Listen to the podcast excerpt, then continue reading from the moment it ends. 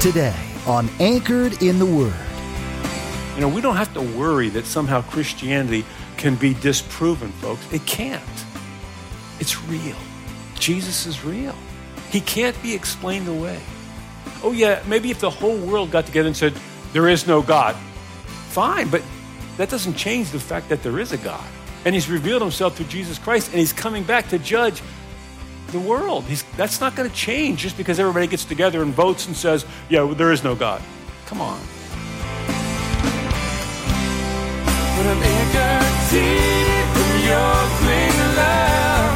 I'm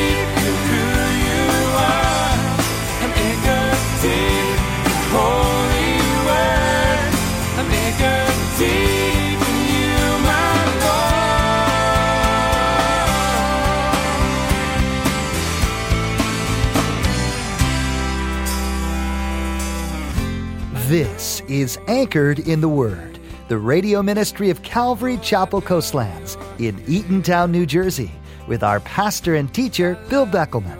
The society we live in is so entrenched in its own blind misconceptions of right and wrong that it's easy to lose sight of God. How does God say we should live our lives? In today's message, Pastor Bill will show us that God's perspective is the only one that matters. If it grieves his heart, it ought to deeply grieve ours as well. At the close of Pastor Bill's message, I'll be sharing with you how you can get a copy of today's broadcast of Anchored in the Word. Subscribe to the podcast or simply get in touch with us. Now, here's Pastor Bill in Acts chapter 17 with today's edition of Anchored in the Word. Bill would be the first to tell you it wasn't so much this great orator, it was that it was the one that gave him the message. He gave the simple message of the gospel of Jesus Christ that he died for your sins and he rose from the dead. He's resurrected. In other words, he's alive. And you can have a personal relationship with him. You can live with him for all eternity if you'll just give your life to him, if you'll just turn from your sins and turn to him. That was his message. Some, you know, how many billions of people or whatever I, I just saw an in, a, uh, interview of Billy from 2010 because Billy's been incapacitated for quite some time. You know that, right? And I read by someone said he was in and out of a coma or in and out of consciousness for the last several months. But he died at home in Montreat. But he went to be with the Lord from Montreat. But 2010, which is what eight years ago now, there was an interview given by Billy. He was an old man then. He was 92 at the time, and he had that still had a nice head of gold of, of, of the silver hair, and and he looked old, but yet sharp. And, and a great question was asked by this interview. This is a great question to ask anybody, especially an older person in 92. This was the question Do you have any regrets? Billy Graham, can you imagine asking Billy Graham, Are there any regrets? And you know what Billy said? And it's interesting to me because, as I've already stated, when you think of Billy Graham, I think of all the people that he preached the gospel to and how many people came to Christ as a result of him and all these people. And it seems impressive to, to man of that, wow, right? This is what Billy said. Yeah, he says, I have some regrets. If I had it to do over again, I wouldn't have taken as many speaking engagements. Isn't that what we're talking about? Isn't that how we were kind of judging the great Billy Graham by how many people that he spoke to? He said, I wouldn't have taken as many speaking engagements, but then he said, he said, I would have spent more time in meditation and prayer with the Lord. And then he, he said, I would have just told him how much I loved him. I would have just sat with him and told him, just wanted to sit with him in meditation and tell the Lord how much I love him. Wow. I was getting revelation by watching that. Thinking at the end of his, you know, this was again in 2010. And I thought about it later. I said, yeah, well, being bedridden is a lot of time for meditation, isn't it? No more speaking engagements after that. I'm not saying, you get what I'm saying? I'm sure he had that. God answered his prayer. God gave him all that he could handle in that idea of, I'm sure, of just meditating with the Lord. Because, by the way, that's what's going to happen when we're in eternity. We'll be able to sit and tell the Lord how much we love him. Yeah, but yeah, yeah, yeah, but you know, we don't have time for that, do we? We are so busy. We're such a, a busy time doing this and doing that. That's what was happening in Athens. That's one of the things that happens that the devil uses is we're too busy. We're too busy for all this stuff. We're too busy. We got to go here. We got to go there. even if you're Billy Graham, and to go there, you're not just going there on vacation, you're going there to preach the gospel. But Paul found himself in the midst of this idol worship. He saw the condition of the people, and he went right to it, and he had to go tell them about Jesus. He had to tell them about Jesus. And I would say to you, verse 16, by the way, doesn't happen. You don't read about that in the Bible. This is specific revelation about where you are, where you're at. God opened his eyes and showed him behind the scenes of, the, of what was going on in that city. And then he had the means to do something about it. He could tell them about Jesus. He took every opportunity. That's what we see in verse 17. And Paul got revelation in verse 16, and his response was to tell others about Jesus. He realized the importance. Time was short. I got to tell as many people as I can. So he went in the synagogues. He went into the marketplace, and he he was there, and he knew what his purpose was, what his goal was to tell others about Christ. Verse 18 says, Then the Epicurean and Stoic philosophers, the people in the marketplace, encountered him. And some said, What does this babbler want to say? In other words, they didn't understand what he was saying. It sounded like babble to them. It was babble to them. And they weren't getting it. You see, their eyes weren't open. It wasn't revelation to them, it wasn't clear to them. And others said, He seems to be a proclaimer of foreign gods because he preached to them Jesus and the resurrection. That was foreign to them. And all their altars that they had this idea of Jesus Christ, the Son of God, and the fact that he is alive. He died for your sins, and, and then he rose from the dead. He's alive. That was very foreign to them. Though people have heard that story today, the idea of Jesus Christ being alive, when you think of the resurrection, the truth of the matter is it just means that he's alive. He was dead, and now he's alive. He was dead, now he's alive forevermore. You know, the, the famous thing that was said, I mentioned it last week about our vice president. He was shamed or whatever it was, for, not shamed, but he said somebody was mocking him because he said he heard from Jesus Christ. Jesus said something to him, or whatever that was characterized. And somebody said, He's got mental illness. Somebody on TV that, you know, he's got mental illness somehow because the idea of God communicating to man is foreign.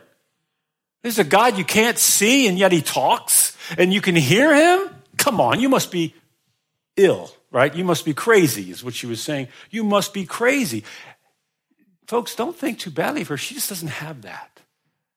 She, she's looking at the, at the world through the natural man's lens, right? And, and that's where they come up with these, these ideas that don't make any sense whatsoever because they, they don't, they need revelation. They need to, and it's all revelation if you're a non believer, starts with Jesus Christ. That's the first revelation you must have and be introduced to the Son of God, Jesus Christ. That's how we can change the world. Not by running for office to be the president of the United States. That's a great thing, and everybody else, and maybe a Christian will do that. But even more important than that, influential than that, is Christ's influence on the world through his church, through his believers. You're the ambassadors for Christ if you're, if you're a Christian. So he's got these, in verse 18, these philosophers now have encountered him in the marketplace, and they don't understand what he's saying. Um, he's now speaking about the resurrection in Jesus Christ.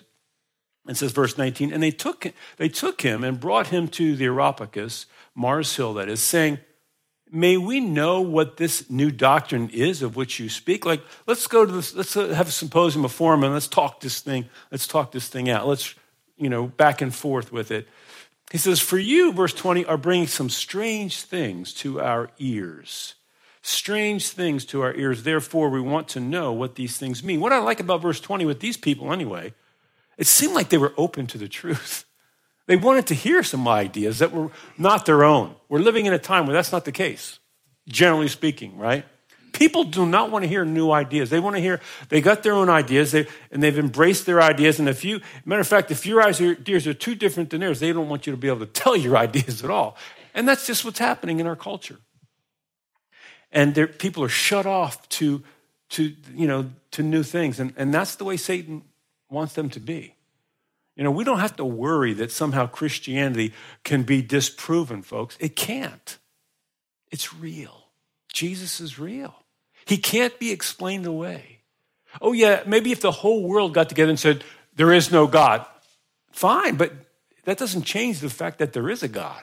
And he's revealed himself through Jesus Christ, and he's coming back to judge the world. He's, that's not going to change just because everybody gets together and votes and says, yeah, well, there is no God. Come on. It, the, the universe is run by God, not by, not by man. We're the creation. That's part of the problem. Man has a, a, a an idea of, of over of self-importance, like somehow man is the most important thing in the universe. That's called humanism, where the humans are the most important thing. We're the center of the universe. Humanism. And ideas come from that. No, God is the center of the universe. He's the one that's over everything. But these guys at least want to hear verse 20. Verse 21 says, For all the Athenians and the foreigners who were there spent their time in nothing else but either to tell or to hear some new thing, something different. You know, that idea, new and improved. I just want to hear something different, something to tickle my ears, right? Something, oh, that's new and novel. And the idea of Jesus Christ is not new and novel. He's been around a long time. And we're now 2,000 years into the church age, thereabouts. So this isn't any, anything new, but it's still the most powerful message in the world. God has chosen to get behind that message of when we talk about Jesus Christ and his resurrection, him being alive, and to use that to open people's eyes to the reality of God. In other words, give them revelation through talking about Jesus and there's always a response. And Paul's in the midst of this response to this revelation, and also the people that are speaking to Paul, they're inviting him to come somewhere else to speak, thinking probably they're going to hear something new and novel. And he's going to just talk about Jesus. Verse 22 says Then Paul stood in the midst of the Areopagus, Mars Hill there. Men of Athens, he says, I perceive that in all things you are very religious. And then he says, for as I was passing through and considering the objects of your worship, all these altars that they, that they had made there to gods, he says, I even found an altar with this inscription to the unknown God. And someone would say, Paul, that is brilliant. That's brilliant, man. You, you, you take, and he says, This God, the unknown God, I want to tell you about him. I thought, that's revelation. God did that. God gave him that insight to see that. And I'm sure Paul would be the first, if he were here, he'd tell you, yeah, that was something that God put on his heart. Now he was ready to do it. He was, he was, he was willing to do it, but, but through that time of just sitting before the Lord, the Lord just boom, showed him that. Take that unknown God and tell them about me. Therefore, he says, the one whom you worship without knowing him, I proclaim to you. And as I said earlier, God has done everything that we're going to see this now.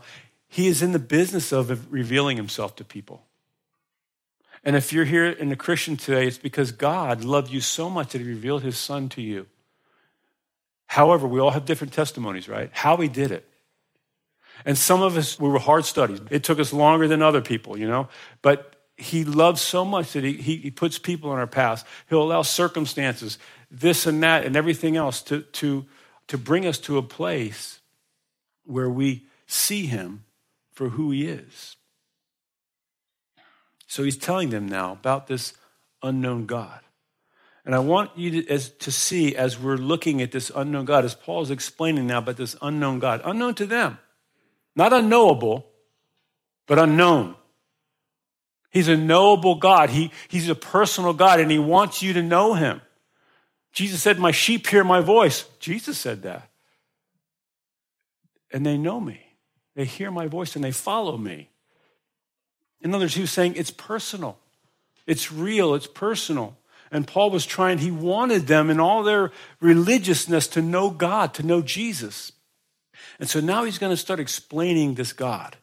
And I, and I hope that you're challenged by what he's about to say about the unknown God, because he's going to tell us give us some insights about who this God is that we serve. He's, he's huge, by the way. And, and, and he's so big, and, and, we sometimes try to reduce him down to our, a God maybe that we can understand. I don't know, but he is vast. He is able to do exceedingly abundantly above all we could ask or think.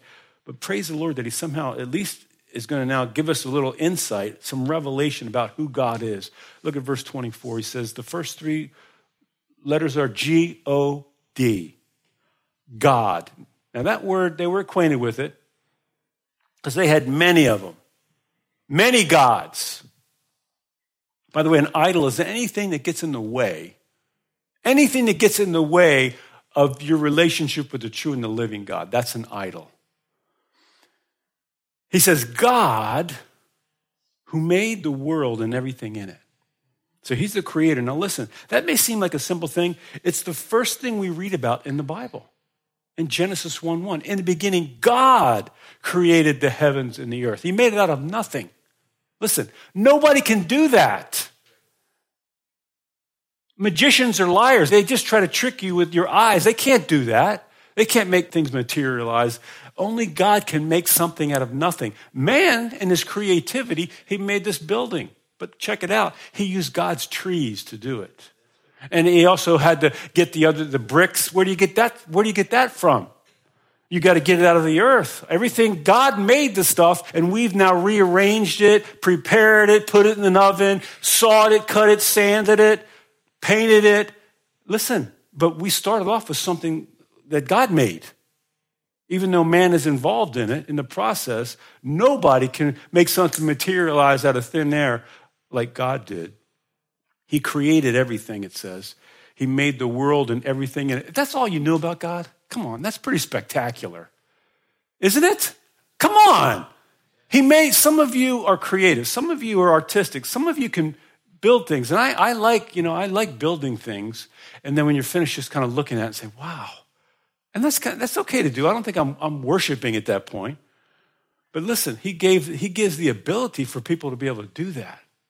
We notice that, don't we? Some of us are very artistic, and you can see when somebody creates something, you're like, wow. And so we get this, this benefit when we, when we create something. But listen, we always created from material that was already here. Secondly, the ability that you have was given to you by God.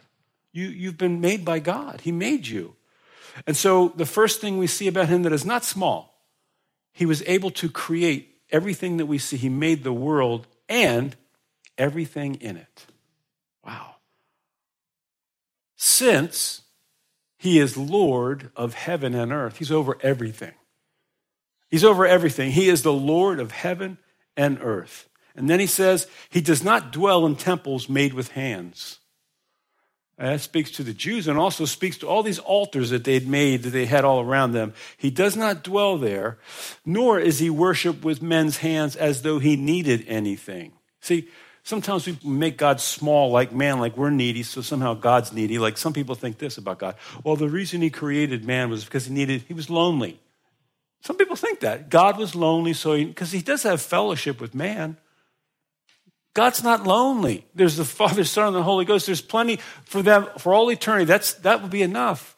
I will guarantee you the reason God created you is that you could experience Him. Uh, what does that sound kind of what kind of a person is that? Well, that's who he is. He is such a great, a great God that it's just a great thing that he could, he could create people so they could experience him. Now, there's none of you that you think of yourself that way. Uh, you're the best friend. That it's just, you know, your friends are just happy to have you as a friend because of who you are. It's just, you're the greatest thing since whatever. We can't say that about ourselves because we're sinners saved by grace, but God that's who he is. That's why he created. But he doesn't need anything. He doesn't need your money. He, he doesn't want your time. He, he doesn't need your love. In other words, he won't be less of a God if, if you don't love him. He wants it, though. He desires it. He, he's a loving God, and he, he, he is love. And so he wants to have that relationship with you, that personal relationship with you. And he wanted that with the people in Athens.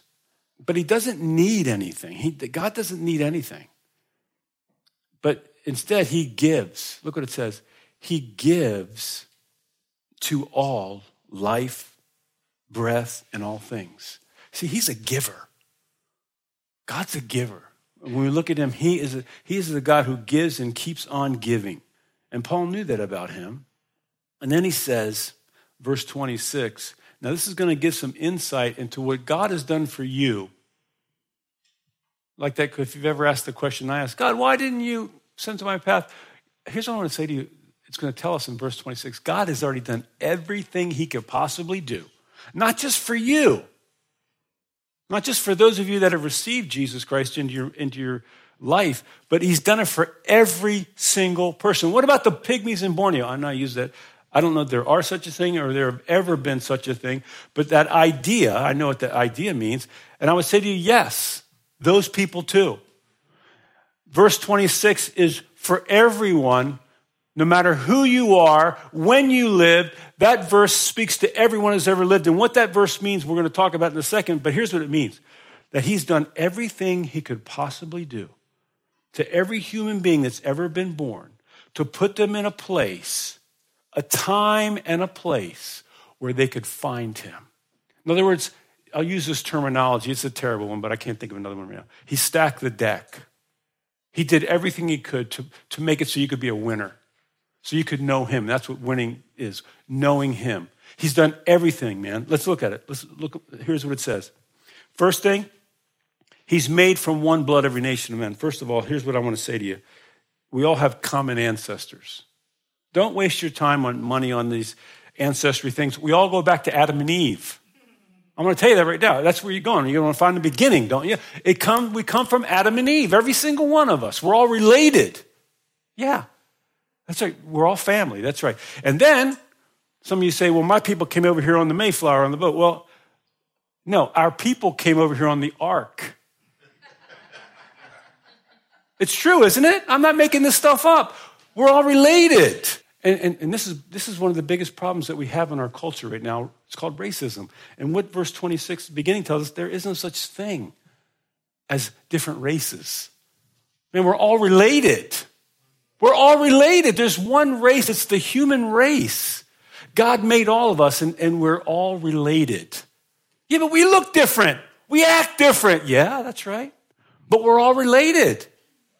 We're all brothers and sisters, you could say, in that regard. We, you know what? There would be whole, there'd be a whole bunch of less problems in the world if we, if we acknowledge just one fact and says, yeah, we're all brothers and sisters. We're all the same tribe. And the tribe is humankind, right? If we had that understanding, it's the truth, by the way. If we live by that understanding, that would cut off a lot of our problems right there. We're all from the same tribe, and it's the tribe of humankind. I would knock down a lot of walls. But the point is, that's the truth of the matter. That's the truth. And everything else is a lie.